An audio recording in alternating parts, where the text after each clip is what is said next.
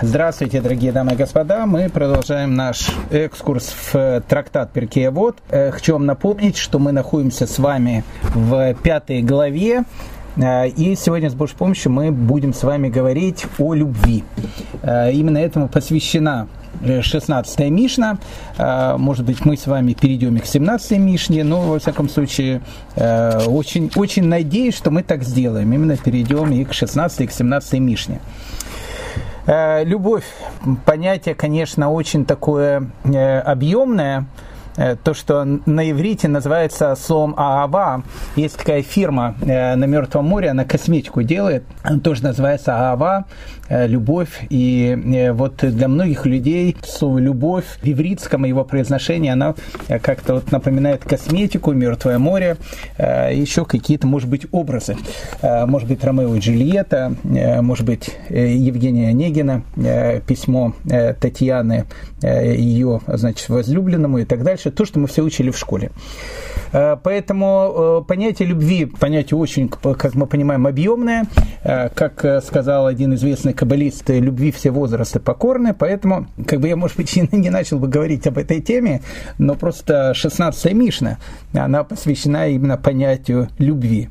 Она таки называется, начинает словами, что всякая любовь, которая зависит от обстоятельств, проходит тогда, когда проходят эти обстоятельства. Это один из переводов этой Мишны, но плюс-минус он более, более, более-менее буквальный перевод а, того, о чем тут говорится. Есть известная история, связанная с Раф э, Минахемом из Коска, из Коска, Коски Рэбе, известнейший такой был человек, э, великий человек, один из таких э, прославленных, легендарных хасидских рэбе. Э, однажды, рассказывает, он встретил э, человека, э, молодого своего, значит, ученика, который кушал рыбу. И когда он увидел, что он кушает рыбу, он говорит, я смотрю, что ты как бы, в общем, с рыбой в хороших отношениях. И ученик сказал, знаете, рыба, говорит, я говорит, рыбу просто очень люблю. Э, вот как э, вижу рыбу, сразу у меня вот и возникает э, ощущение любви к этой самой рыбе. Я ее всегда покупаю, в общем, значит, и, и кушаю. И насчет этого Коски Рэбе сказал о том, что ты знаешь, говорит, это все вранье. Ты на самом деле не рыбу любишь, ты себя любишь. Потому что если ты рыбу любил бы, ты держал бы ее в аквариуме, кормил бы три раза в день, или на крайний случай записался в какой-нибудь там Greenpeace и, в общем, э, защищал бы э, эту рыбу от э, разных браконьеров и так дальше. Поэтому любовь, о которой ты говоришь, это любовь, которая направлена на тебя, то есть это, это определенная форма эгоизма. То есть э, тебе э, нравится, ты любимый. А все остальные, как бы ты их любишь, потому что, потому что от них э, у тебя есть какая-то, ты получаешь какую-то пользу, и тебе, ты, в общем, общение с ними приятно и, и хорошо. Поэтому Любовь – это понятие очень такая, ну, как бы расплывчатая, особенно в современной западной культуре, потому что мы-то все э, воспитаны, особенно вся западная культура воспитана на э, каких-то романах, особенно там, не знаю, 19 век, эпоха романтизма, э, там, где восхваляется различная там любовь и, и так дальше. Поэтому, ну и как бы все, все на этом так или иначе построено. Ну, если любовь, она так важна, задается только один вопрос, почему такое большое количество разводов, если все, значит, женятся по любви, а, а процентов 65 э, в течение там, первых пяти лет э, разводятся со скандалом, поэтому, может быть, с этой любовью что-то не то. Поэтому 16-я э, Мишна, она как раз и посвящена понятию, что, что, что, что, что такое настоящая любовь, о которой мы говорим. Дело в том, что э, в современном иврите существует такое понятие, э, ну, как бы сленговое такое понятие. Э, вот понятие любви очень часто называется словом химия. Вот говорит, между ними вот есть определенная такая химия. Очень-очень хорошая, кстати, слово такое химия. оно, это слово, оно очень такое гормональное. Опять же, не хочется спускаться в какие-то вещи. Вот эта химия, она есть, кстати, не только у людей.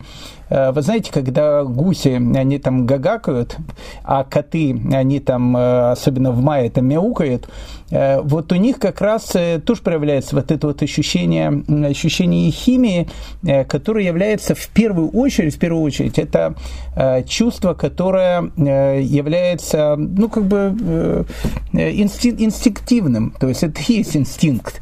Э, я не скажу, что это основной инстинкт. Основной инстинкт человека – это все-таки деньги, наверное.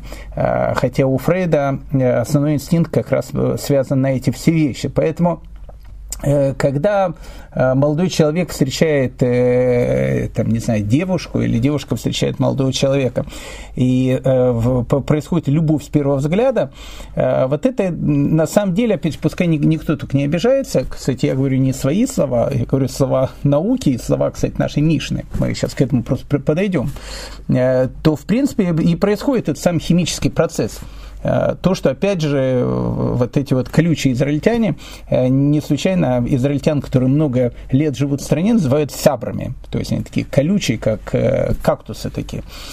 Поэтому вот только они, наверное, могли придумать такую вещь. Возникает вот как раз вот это вот гормональное ощущение, химия. Вот молодой человек нравится девушка, девушка нравится молодой человек, они там не спят ночами, пишут друг другу письма.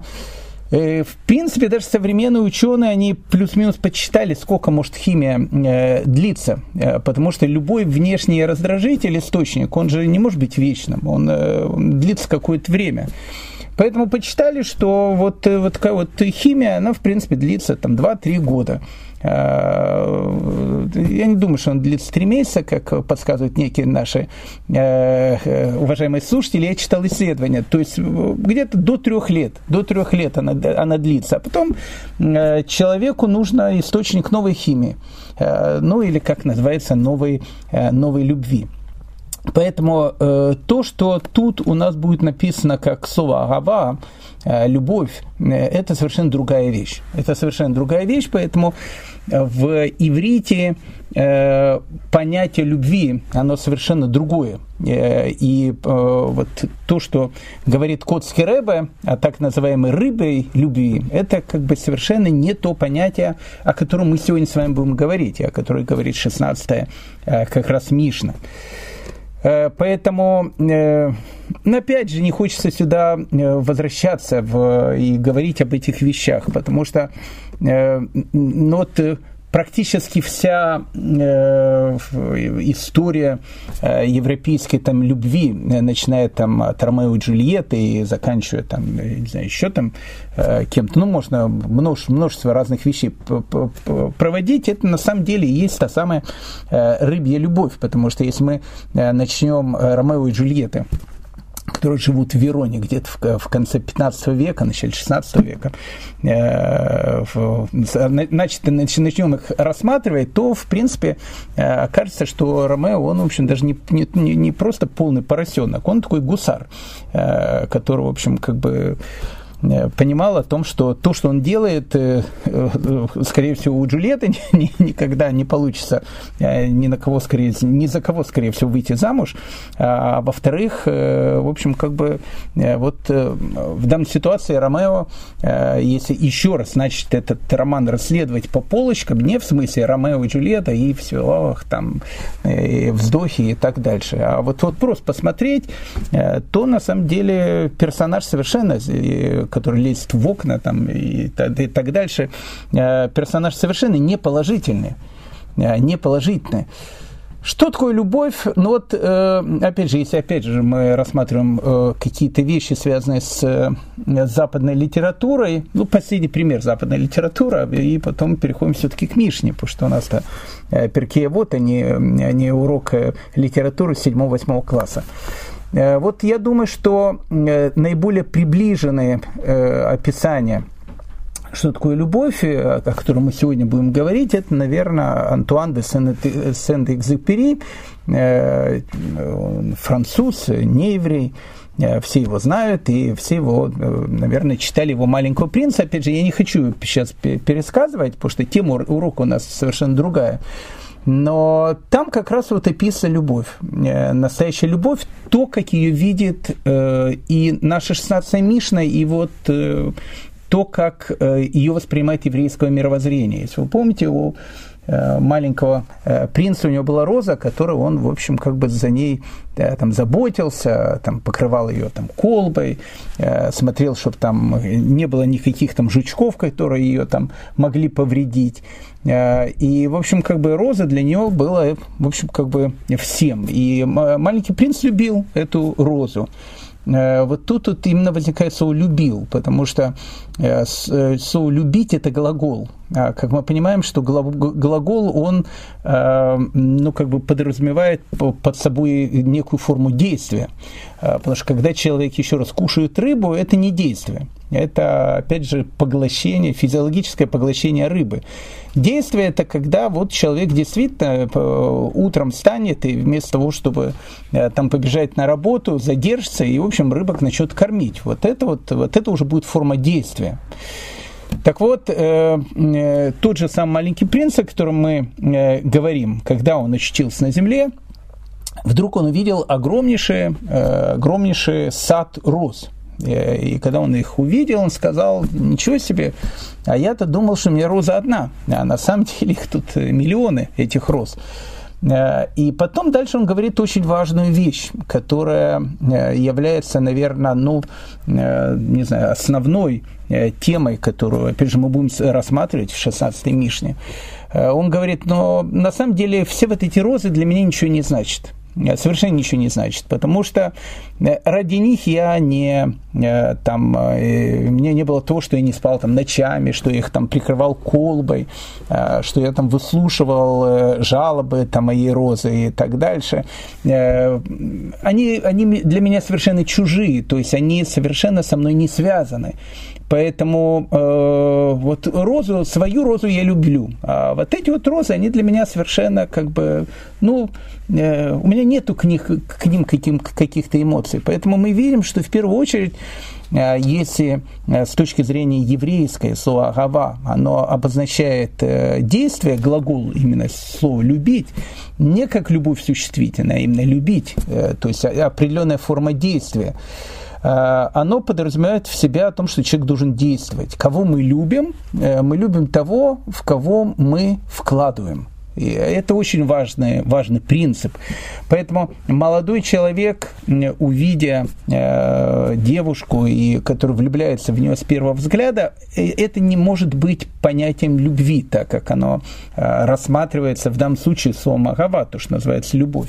Почему? Потому что э, любовь – это вот любовь маленького принца к розе вот когда ты э, с э, твоей женой, э, когда у тебя родится первый ребенок, вы не будете с ней там спать и сменяться ночами, то она качает его, то ты качаешь его. Когда вы вместе будете сталкиваться с какими-то, не знаю, не знаю, десятками, не то что даже трудностей, но каких-то вещей, из которых устроен семейный быт, когда ты э, иногда у твоей жены может там плохое настроение, ты придешь э, домой, и она тебе, в общем, вместо того, чтобы привет, дорогой, выскажет все, что допустим, о тебе думает, из вот таких вот маленьких кирпичиков складываются вот эти вот понятия отношений. То есть, когда ты своей жене или жена своему мужу как бы дает, отдает всего себя, то есть как бы живет ради него, она его начинает любить. Или он ее начинает любить. Поэтому,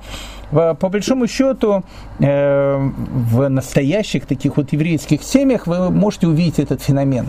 Э, вы можете увидеть, а я видел такие семьи, э, когда есть такие пожилые люди, которым уже там под 80, вы знаете, когда евреи принимают на себя шаббат, в пятницу вечером каждый еврейский мужчина поет кусочек из э, книги э, царя Соломона, которая называется Мишлей, книга притчи царя Соломона, э, которая называется Эшет Хайль. И оно переводится, кто найдет вот такую идеальную женщину идеальную жену и описывается, что такое идеальная жена. Кстати, к этому мы тоже вернемся, к описанию этой идеальной жены из того, как это описывает царь Соломон. Так вот, э, э, с одной стороны, это гимн, э, который посвящен народу Израилю Всевышнему. Есть много толкований, что имел в виду царь Соломон, когда он описывает отношения между женой и мужем. Но иногда надо воспринимать какие-то вещи с точки зрения простого смысла, то, что называется с точки зрения пшата, простого смысла. Это тот гимн, который муж поет своей жене каждый шаббат. Так вот, э, если э, вы увидите вот настоящие такие э, пожилые еврейские пары, то вы можете увидеть вот этот необыкновенный феномен, когда там стоит там дедушка и бабушка, и вот он и поет этот гимн Эшет Хайль и смотрит на нее так, как будто они, вот, не знаю, молодожены, которые только-только сейчас поженились. И опять же, я не, не утрирую эти вещи. Есть, есть разные семьи, как сказал, опять же, классик Лев Николаевич Толстой, э, счастливые семьи э, в Анне они все, в общем, счастливы, несчастные семьи, в общем, тоже по-своему несчастливы. Поэтому бывают разные совершенно вещи, но э, вот это вот то, что относится к понятию любви.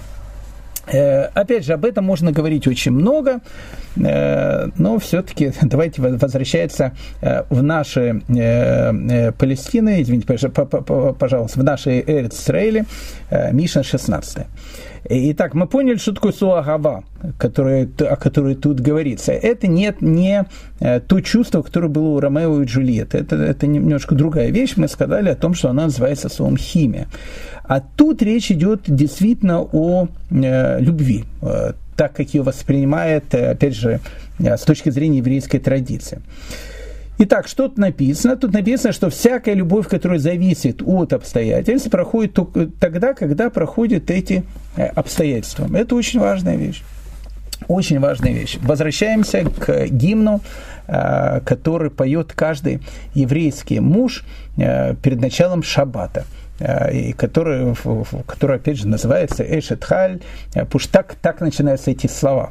Само Эшетхаль еще надо перевести, потому что Халь происходит от слова Хаяль. А хаяли э, – это, в общем, как бы солдат, поэтому как перевести это слово, там, э, военная женщина или еще что-то. Ну, в общем, переводится это как э, наши жены пушки заряжены. То есть имеется в виду, что идеальная жена такая, которая, вот, в общем, все там делает. Не будем сейчас, опять же, рассматривать, о чем говорится в словах царя Соломона, царя Шламо, а посмотрим конец этого гимна там, где э, говорится, что э, Гевеля Йофи, то есть э, красота, она подобна э. А что такое Гевель? Мы с вами говорили, Эвель, э, отсюда так звали, кстати, сына Адама, которого убил Каин, его тоже, тоже так же звали. Так вот, Эвель наши комментаторы переводят как то, что, в принципе, Э, не то, что даже мимолетное. Э, вот некоторые приводят это, во всяком случае, по-моему, это Раш так говорит, э, что это, знаете, это вот когда, когда холодный воздух, когда мороз, и у человека, знаете, вот такой пар на морозе. То есть вот он выдыхает, и получается этот пар. То есть сейчас он есть, через секунду его нету. Э, ну, это такая фата моргана, то есть это некий такой мираж, который, э, который ты как бы сейчас видишь, и через секунду он исчезает. Э, ну, по-нашенски дырка от бублика, то есть, то есть вообще ничего. Так вот, Эвеля Юфи, красота, она подобна, она подобна Эвелю. Она, в общем, как бы такая очень быстротечная.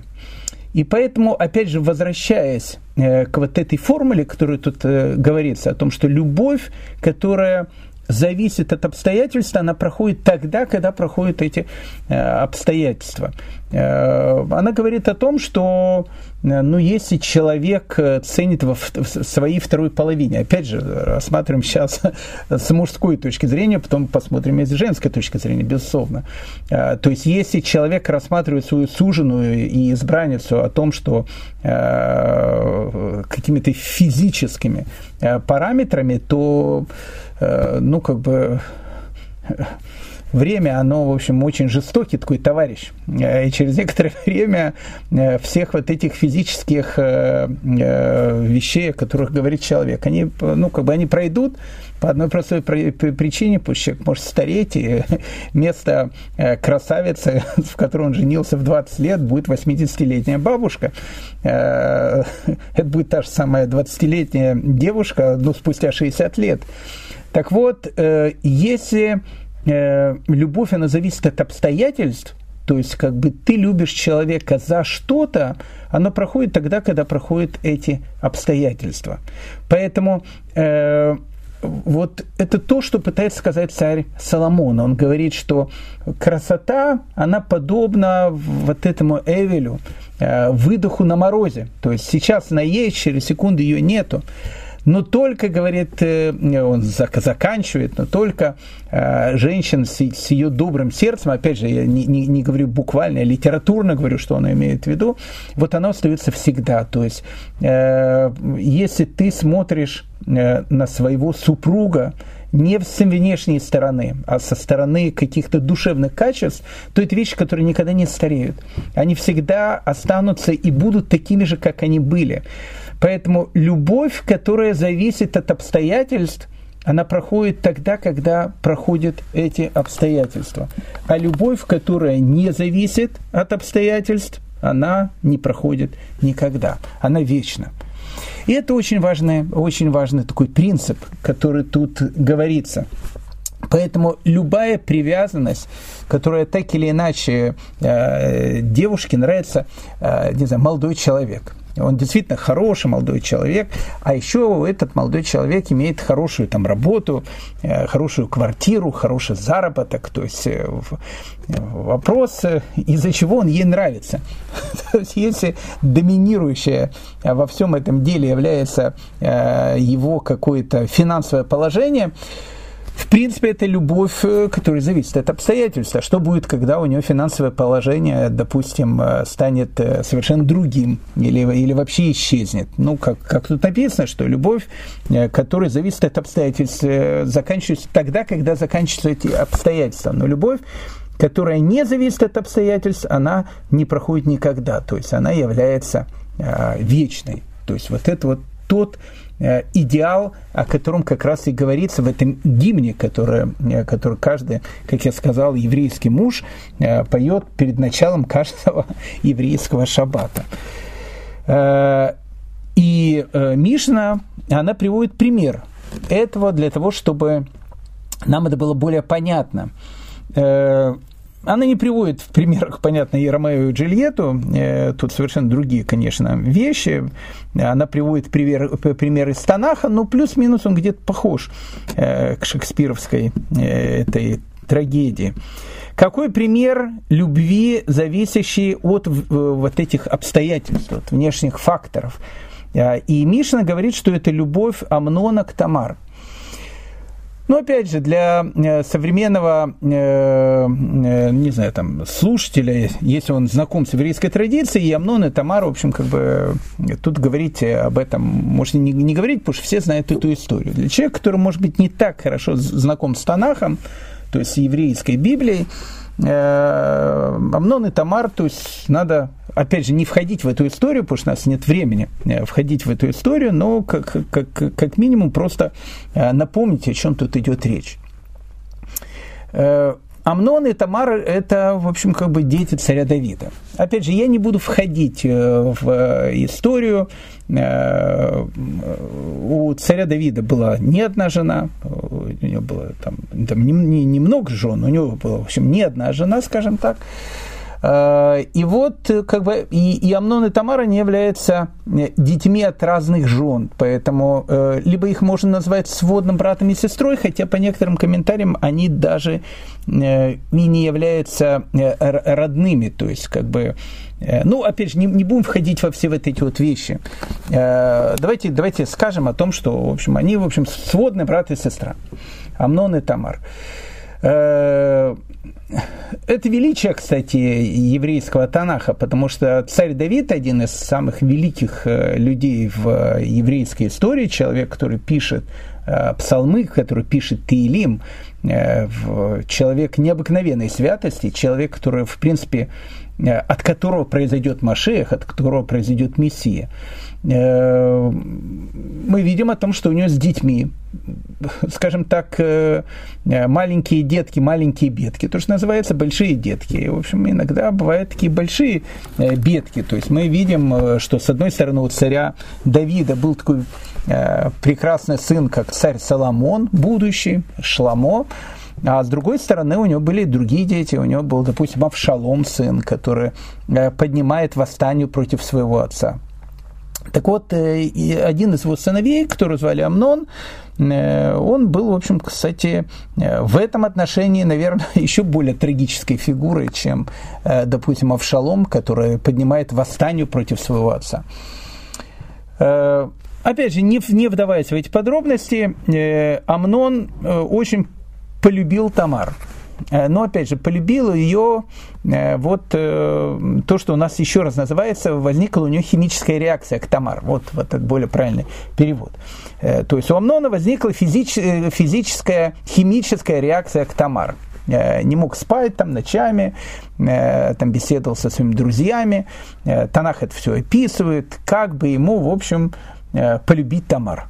Ну, полюбить Тамар в смысле у Амнона это было как э, у старика Фрейда. Э, в принципе, ну, в таких вот он э, мыслил категориях. Опять же, не, не спрашивайте меня, как это могло быть между там, сводными братом и сестрой. Еще раз, это отдельная тема. Если мы в нее сейчас войдем, если кому-то интересно, можем когда-то ее рассмотреть, то мы 16-й Мишны не уйдем, поверьте мне. Давайте воспримем это как аксиому. Так вот, э, Амнон, в общем, он э, пытается как бы завоевать э, сердце Тамар, страдает от любви, то есть от химической реакции, такая химия в нем, там бушуют там гуси, которые там, или коты майские там начинают в нем просыпаться.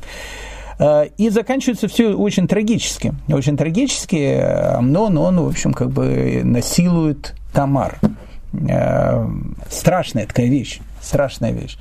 И написано о том, что вот когда он получил то, что он хотел, он ее возненавидел.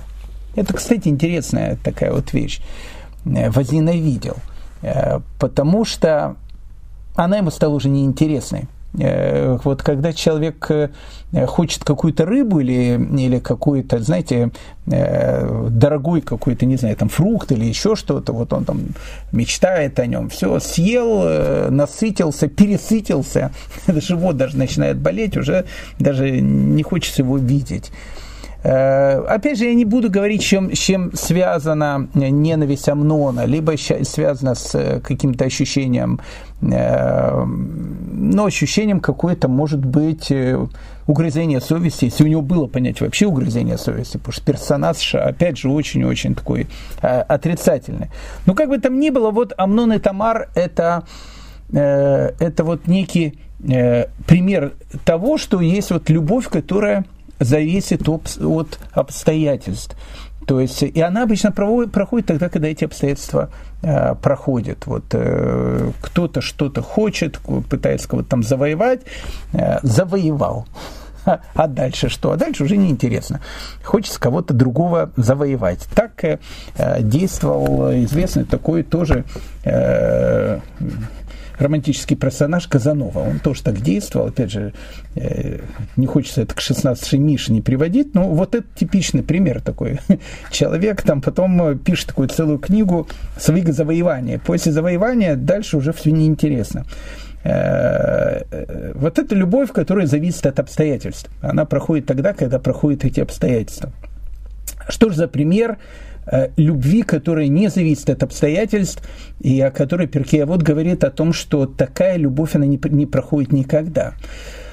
Э, тут э, приводится пример Давида и Йонатана. Не в смысле того, что, опять же, ведь есть понятие не просто любви между там, мужчинами и женщинами, есть понятие еще любви к родине, там, и еще какие-то виды любви. Я, кстати, не шучу. В данном случае есть вот дружба, э, когда люди действительно э, любят друг друга. Э, и в этом отношении вот этой вот любви, ведь тут же все действует, опять же, еще раз я прошу, чтобы меня правильно поняли, любовь это не всегда отношения, опять же, между мужем и женой. То есть ты можешь любить своего брата, можешь действительно любить своего друга, да, то есть э, человек, ну, может быть, это называется как-то по-другому, я не знаю, как-то э, вот дружба такая вот крепкая.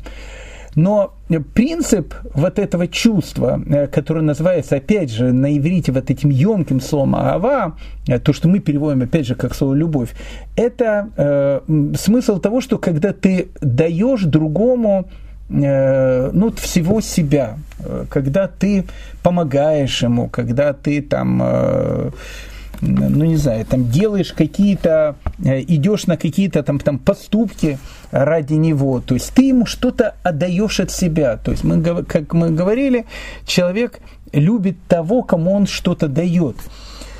Так вот, э, Йонатан и Давид, э, вот это вот типичный пример – Потому что тут нет никаких обстоятельств, от которых зависит эта любовь, их дружба.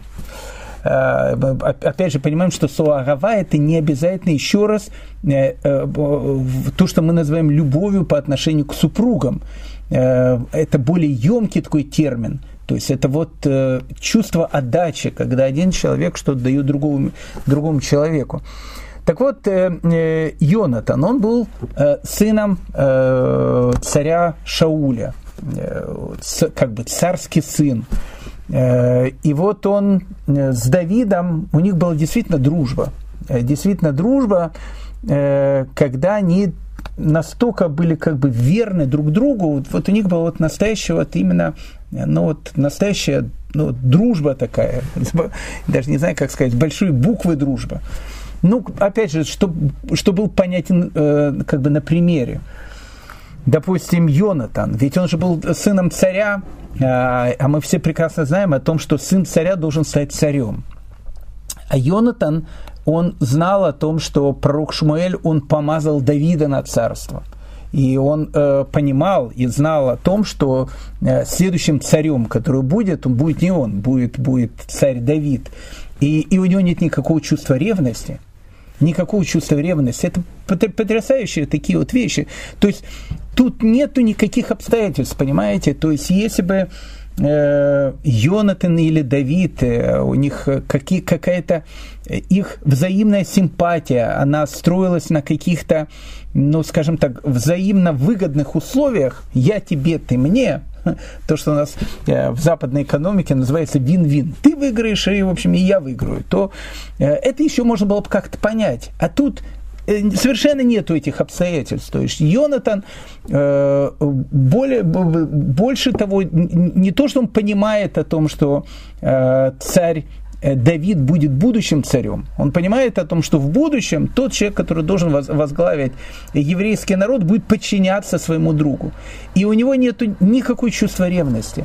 А, так вот, это э, э, вот пример той любви, которая совершенно не зависит от обстоятельств. Поэтому эта любовь, она является как бы вечной, она не проходит никогда.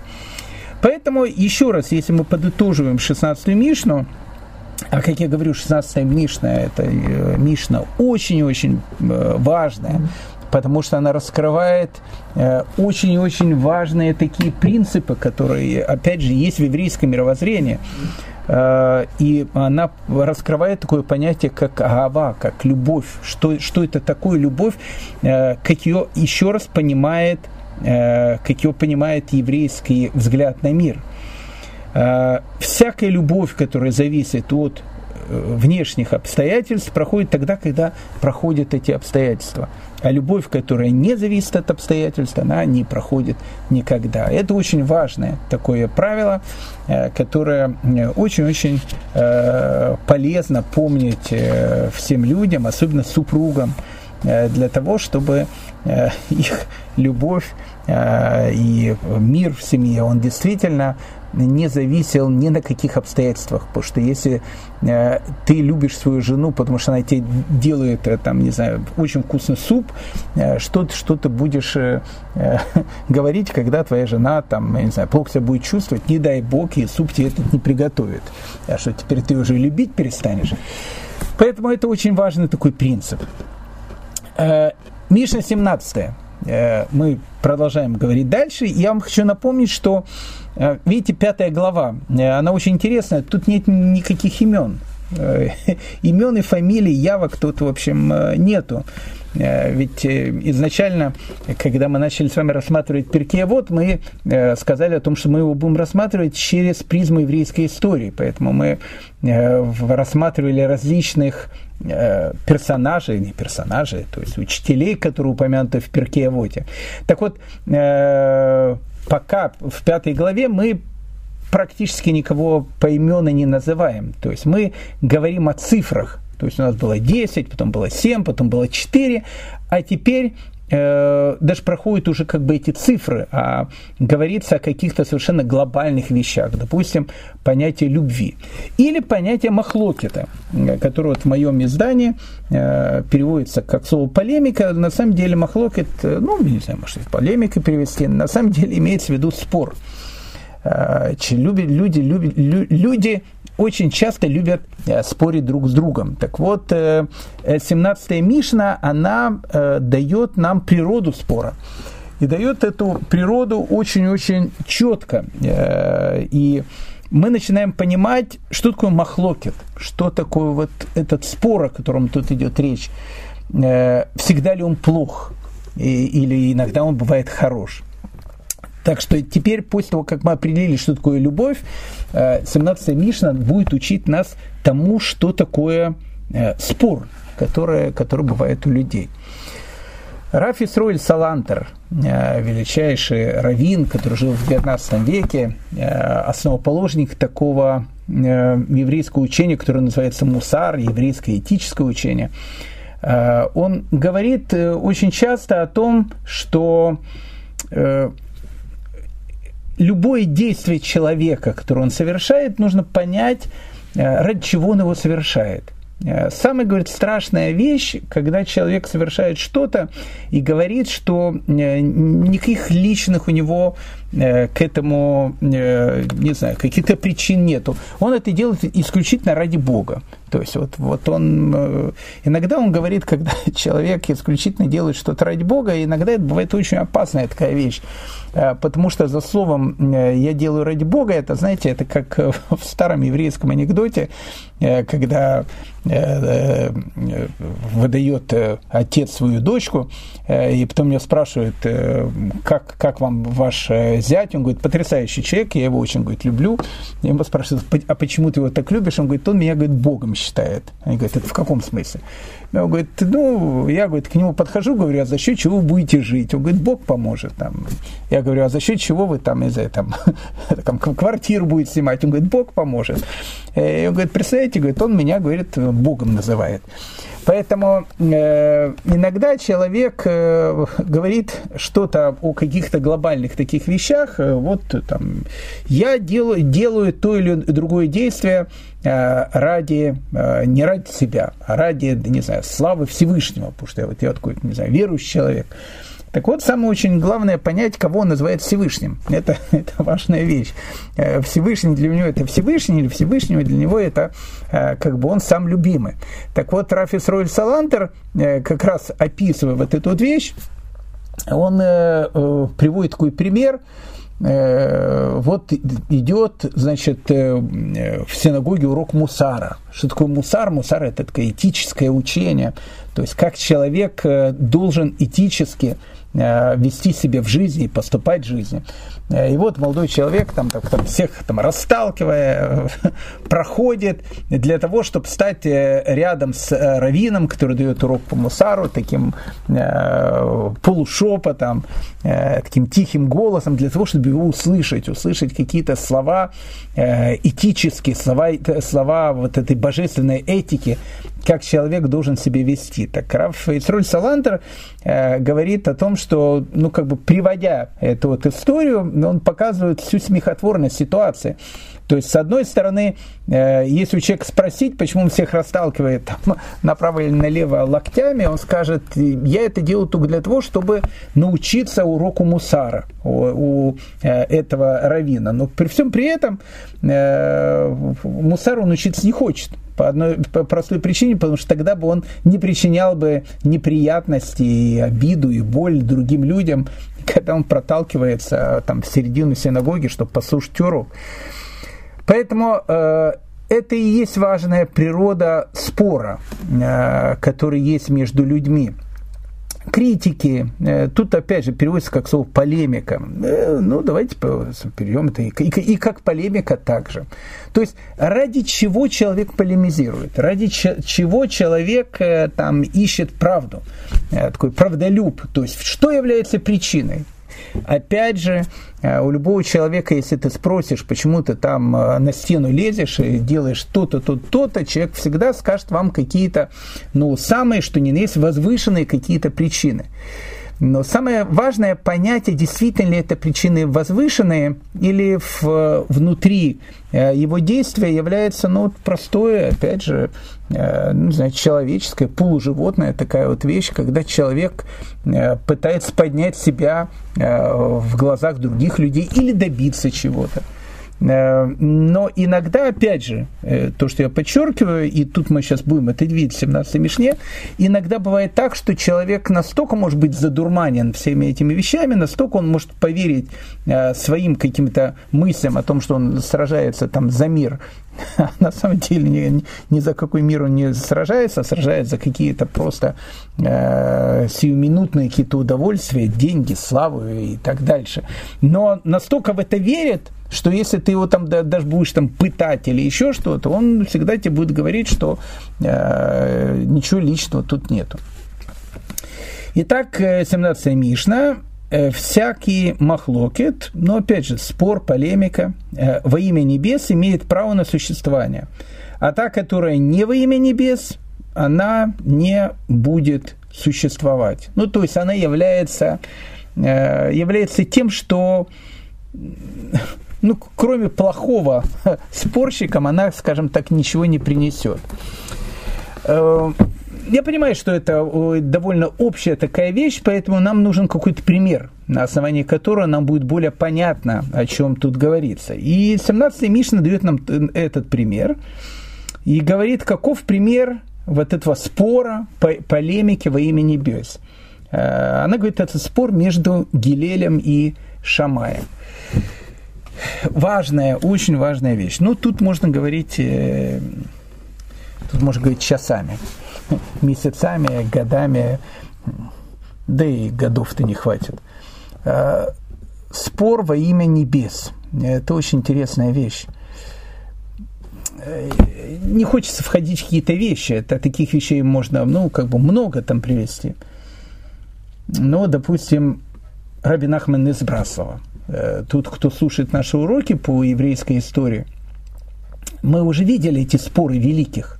У нас даже есть цикл э, там уроков, э, который посвящен этому спору великих. Это и Явецу, и Раф Эйбишусу, два величайших равина, живут, можно сказать, по, по, в одном и том же э, городе э, в, и в Гамбурге. Э, кто-то в Альтоне, кто-то в Гамбурге, но это был плюс-минус один и тот же э, город. Два величайших равина, два гения. Э, то есть, и их как бы спор расколол почти что всю Европу. Ну, практически всю Европу. Вся Европа, она, в общем, была в состоянии такой иудейской войны 18 века, середины 18 века. Так вот вопрос вот этот спор, который был, безусловно, это некрасивый спор. потому что этот спор, опять же, между Раф э, Явецом и Раф Эйбишесом заканчивался тем, что одни спорщики били морду, прошу прощения за такую э, терминологию, но это действительно было так, в той же самой гамбургской синагоге в Шаббат вызывали местную полицию. Местная полиция закрывала синагогу, чтобы евреи там друг с другом не дрались. Ну, какие-то ужасы о которых мы говорим. Э, понимаете, э, между двумя этими великими людьми, если бы их никто не трогал, то э, действительно спор, который был у, у них, это был спор во имя небес. Ну, то есть, э, ну, как бы внешне кажется, ну, что значит, во имя небес, если там одна э, часть там, э, еврейского народа там э, дает херемы, там, отлучение от синагоги другой части еврейского народа, ничего себе, там, любовь и голуби мира, там, э, такие вот. Э, понимаете, ну, вот э, спор между ними, двумя, он как раз был во имя небес. Но проблема была в том, что к этому спору присоединяются другие товарищи. А вот другие товарищи ведь били-то друг другу по физиономии, э, не дай бог, не два этих великих равина, не дай бог. А они даже были похоронены потом рядом. Их похоронили рядом. Э, говорят, что там люди, которые враждовали при жизни, рядом не хоронят, а их рядом похоронили. Это отдельная тема. Еще раз, кто хочет послушать, вот нас, наши уроки «Спор великих», по-моему, называется так, это эти лекции вот про э, этих двух великих людей, про их спор. То есть, э, а вот их последователи, они очень часто спорили не во имя небес – в этом-то вся и была проблема. То есть и э, вся та трагедия, которая выросла после этого, была не из-за этих великих людей, а из-за э, учеников, которые их окружали. Я начал говорить опять же про э, то же самое Раф, э, Нахмана из Брасова. У нас будет буквально, опять же, на наших уроках еврейской истории, там, не знаю, через сколько уроков, но скоро будет. Э, дай бог в этом году будет. Э, мы будем говорить о биографии э, этого великого человека, не понятого в свое время Рабина Ахмана Избрасова. Так вот, э, был не менее великий человек, не менее великий человек, огромный праведник такой, которого звали Шполер Зейта, дедушка из Шполы, шпольский дедушка. Так вот, шпольский дедушка, он делал такие вещи, такие палки в колеса ставил Рабин Ахману из Брасова, что это просто был ужас. А, и вот э, когда ученики э, Рабинахам Наизбрасова сказали там, э, своему Рэбе, может быть, нам, значит, последователи шпольского дедушки, может, им по ушам там надавать? Они так, такие безобразия делают нашему учителю. Так Рабинахам Наизбрасов сказал о том, что, что, что то, что они сейчас говорят, это высшая форма кощунства. Потому что спор между ними – это спор, как спор между Шамаями и Лелем совершенно потрясающая вещь. Э, там Шполер, Шполер Зейда э, там делал какие-то, ну, действительно, действительно, Рабин Ахман из Брасова там страдал. Э, но, говорит, это, это у нас наш спор этого имя небес. Как-то вот, как-то понять, что такое спор во имя небес. Очень интересная вещь. Так вот, тут приводится как пример спор между Илелями, спор между Шамаем. Э, опять же, мы говорили про Илеля и про Шамая. И много говорили. Опять же, на наших циклах уроках, э, посвященных трактату Перкея, вот, биографию этих двух великих людей мы говорили. Они спорили. Э, написано три года спорила, спорила школа Илели, спорила школа там, Шамая, там не будем говорить о чем спорила, в общем, спорила, там написано три года. На самом деле спорили больше, но по определенному вопросу три года. И каждый как бы из сторон была права по-своему, но говорила разные вещи. Одна говорила белая, другая говорила черная. А, и, ну, а когда, вы понимаете, плюс с минусом э, сталкивается, э, взаимного притяжения, э, как, как правило, не происходит. Происходит там взаимное, это, то, что называется там отталкивание друг от друга. Поэтому и ученики, которые были между ними, ну, то есть, как бы это было два, если бы вот, ну, там, не знаю, со стороны посмотреть, как бы две партии, которые там, Лиавдель, опять же, дурной пример, там, не знаю, там, республиканцы и демократы, там, дедушка Байден, там, который забывает, как его зовут, и там, не знаю, там, Трамп, э, к примеру. Э, то есть э, столько они друг о друге говорят каких-то вещей, казалось бы, трудно предположить о том, что они будут сидеть вместе и там попивать там, кофе, закусывая там, бананами, и там, обниматься друг с другом и, и, и говорить о каких-то общих вещах. Хотя все, все может быть.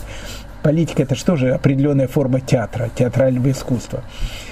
Но, как бы там ни было, в общем, как бы спор шел между ними три года ожесточенный. Э, чем он закончился? Закончился он словами Всевышнего, которые э, там Батколь, то есть там голос небес, в некой форме пророчества, произнес э, такие слова, которые говорили, что и это, и это слова Бога живого. Очень интересно. То есть и это право, и эти правы. Знаете, любой э, еврейский э, анекдот, который есть, э, его всегда э, надо учить с комментариями. Вот я, знаете, на, на любой еврейский анекдот взял бы, знаете, вот когда Талмуд учится, э, там э, с одной стороны листа есть там Раши, а с другой стороны ли, ли, листа есть там Бали, это Сафот, это потомки Раши, э, которые иногда спорят со своим великим дедушкой. Э, так вот, я бы еврейские анекдоты точно так же комментировал бы. Э, потому что вот этот, э, знаете, старый еврейский анекдот, когда к, к Равину приходит двое там спорящих, и Равин говорит одному, ты прав, и второй говорит что-то противоположное, он говорит, и ты прав, и жена Равина говорит, они же не могут быть оба правы. И он говорит, и ты тоже права. Ну, все знают этот анекдот, но на самом деле это не анекдот. В том-то и дело, что это не анекдот, это правда жизни. Э, потому что э, вот школа Шамая и школа Илеля, один иногда говорил черное, другой иногда говорил белое. Но вот сейчас у нас будет праздник Ханука. Ну, они же говорили совершенно, как казалось бы, противоположные вещи. Э, школа Гелеля говорит, первый день Хануки зажигаем одну свечку, второй день там две свечки, третий три, и так, в общем, восьмой день зажигаем восемь свечей. А школа Шамая говорила, нет, говорит, первый день зажигаем 8 свечей, во второй там 7 дней свечей, а в третий 6 свечей, и в последний, восьмой день одну свечку. Ну, то есть, ну, как бы, ну, совершенно противоположные вещи. Один говорил черное, другой говорил белое. И тут Всевышний говорит, что это и это, это слова Бога живого. Очень интересная такая вот вещь. Но это в смысле, и ты тоже права. А почему это и это слова Бога живого? Э, потому что спор, который у них был, это был спор, не связанный с личными амбициями. А это очень важная вещь. То есть он был э, спором во имя истины. А когда люди спорят во имя истины, э, между ними остаются ну, совершенно прекрасные дружеские отношения. Потому что, еще раз, школа Шама и школа Илеля, они спорили друг с другом, но при всем при этом их дети женились друг на друге. То есть это не были какие-то, опять же, э, возвращаясь э, к этому Вильяму нашему к Шекспиру, какие-то там Монтеки и Капулети, э, которые там друг друга там готовы были там убить, там разорвать и так дальше. То есть они спорили друг с другом. Ну, такие дискуссии были, что там, не знаю, может, стулья летели, я не знаю, что там было, но, но это спор был во имя истины. Они пытались найти истину это тот спор, который является спором во имя небес. Поэтому оба были правы. Оба были правы, по-своему были правы. И, и не случайно э, до прихода Машеха, как говорит каб- каббалистическая традиция, Аллаха идет по школе Елеля, а после прихода Машеха э, Аллаха пойдет по школе Шамая. То есть, ну, как бы они действительно оба были правы. Они говорили об одном и том же. Действительно об одном и том же, только о разных временах. Школа Елеля это говорила, э, эти вот вещи, они связаны наше время. А школа Шамая тоже говорила про правду и тоже говорила правильную вещь. Но она была связана уже с боль, какой-то другой эпохой, которая произойдет. Поэтому, но еще раз, их спор, который был, это был спор во имя небес. То есть они спорили не во имя личных каких-то амбиций. И вот здесь вот первый урок. Первый урок э, лакмусовая бумажка спора – спорщики, э, если спор идет во имя небес, э, и после спора остаются прекрасными друзьями. Э, после спора обнимая друг друга, и после спора как бы их дружба, она не ухудшается, она увеличивается. То есть она, ну как бы спор это не то, что их разъединяет. Потому что, еще раз, учеников Шамая и учеников Илеля этот спор не разъединил. Наоборот, он создал еще даже дополнительные какие-то новые семьи, потому что мы еще раз сказали, что они э, потомки там дети э, там, учеников одной школы и другой школы, они там женились друг с другом и создавали прекрасные семьи. Поэтому лакмусовая бумажка спора, которая идет во имя истины, э, если мы говорим вот, э, так, в глобальных таких терминах, во имя небес, он как раз и касается этого. То есть, если человек спорит не для того, чтобы, знаете, бывают люди спорщики, вот просто им нравится поспорить. Я знаю таких людей. Э, вот что-то мне происходит, вот они любят спорить. Э, ты говоришь какое-то белое, он всегда скажет черное.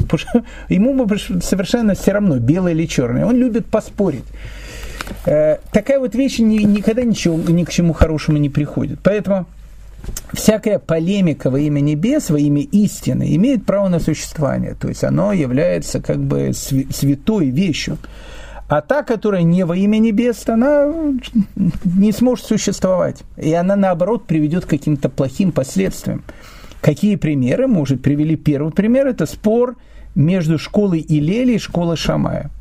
А что же это за спор не во имя небес?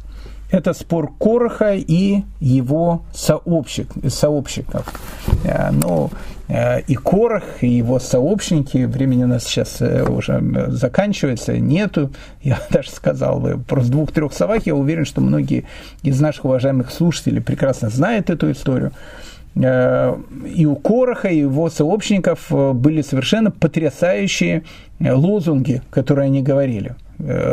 Свобода, равенство, братство. А, ведь Корах э, был тем человеком, который говорит, что все в народе Израиля, все они святые. Каждый, каждый еврей, он свят по-своему. И он был прав.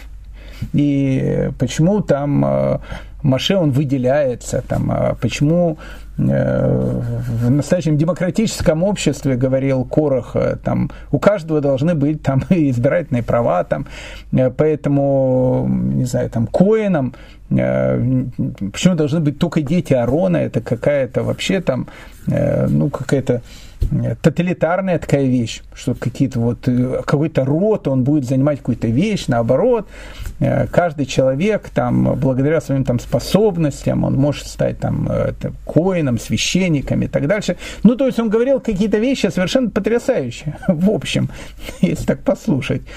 Но за всем этим, за всем этим, э, как, э, опять же, говорил старик Фрейд, э, всегда ну, нужно искать, что находится на подсознании. Так вот, у Короха на подсознании была только одна мысль, потому что этим самым священником хотел стать он. Просто на самом деле Корох был человеком ну, по-своему праведным, и, может быть, он даже в это искренне верил. Но э, закончилось все очень трагически. Почему? Потому что причина его спора, она была не во имя небес, она была во имя каких-то личных амбиций. Точно так же, как и у всех его э, сообщников. У каждого из них была тоже какая-то своя личная амбиция. В принципе, история Короха, э, его история э, спора с э, Моисеем, это вот история всех революций, которые происходят. По большому счету. Но спор не во имя небес, это еще раз спор, который с какой-то из сторон спорщика, э, у, как, у какой-то из сторон спорщика есть какая-то своя личная амбиция, э, которую, может быть, даже он настолько сам себя убедил, что он спорит во имя истины, что он уже, может быть, сам даже и не ощущает эту внутреннюю амбицию. Но вот такая вот вещь, она очень опасна, и она приводит к трагедии. И если школа Шамая и школа Елеля, как мы видим, они спорили друг с другом, и Всевышний сам говорит, и эти, эти слова Бог живого, то Короха, э, как вы знаете, с его компанией поглотила земля. Поэтому результаты, как говорится, на лицо. То есть мы видим, чем заканчивается спор, который идет во имя истины, и чем заканчивается спор, который идет не во имя истины, а во имя каких-то личных амбиций. Так что, дорогие мои друзья, э, это э, на сегодня все. 16-17 Мишна. Э, на следующем уроке нас ожидает 18 Мишна. Очень интересная, но совершенно потрясающая. Ну, дай Бог, через неделю встретимся, поговорим об этом более подробно.